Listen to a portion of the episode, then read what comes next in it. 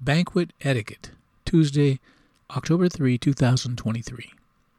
Jesus is not finished. He shares a parable with all the people who are invited to the gathering. Jesus takes note that all the choice places have already been taken by the guests. So he tells them a thing or two. Luke 14:7. Banquet etiquette. Jesus style. The banquet hall is full of hoity-toity religious types. They are the ones who always cross their T's and dot their I's. These are blue-blooded, Jewish dyed in the flesh worshippers of Yahweh. But something went wrong after Jesus healed a man afflicted with dropsy. It was as if someone had said something irreverent in the middle of a reading of the sacred scrolls. Dead silence, not a twitch, just quiet, dead quiet. And this was a banquet with all the bells and whistles. Someone had to break the silence. And so it was that Jesus seized the moment to spring a brief banquet etiquette refresher on the silent crowd. He first springs a negative scenario on them. He then takes the same scenario and turns it upside down. And to crown the evening, he puts the focus on the host of the evening. I'm not quite sure if the refresher was received with wide open arms. Let's go through them quickly, since we all can be reminded of the importance of kingdom banquet etiquette from the lips of the Lord. Number one, don't seek after the best of the best be it position, advantage, deal, or maybe just the best seat at the table.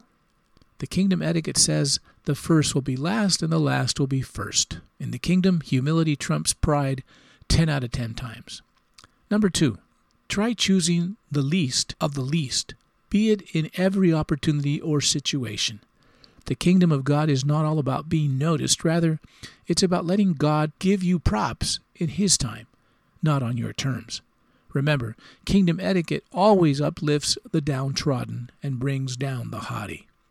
Number three, there is no virtue in inviting people who will in time invite you soon after. Quid pro quo has no value in the kingdom. Doing things for people who cannot give you anything in return is the etiquette of the kingdom of God.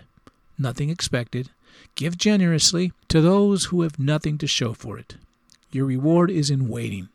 Your joy is found every day, every day you live for others.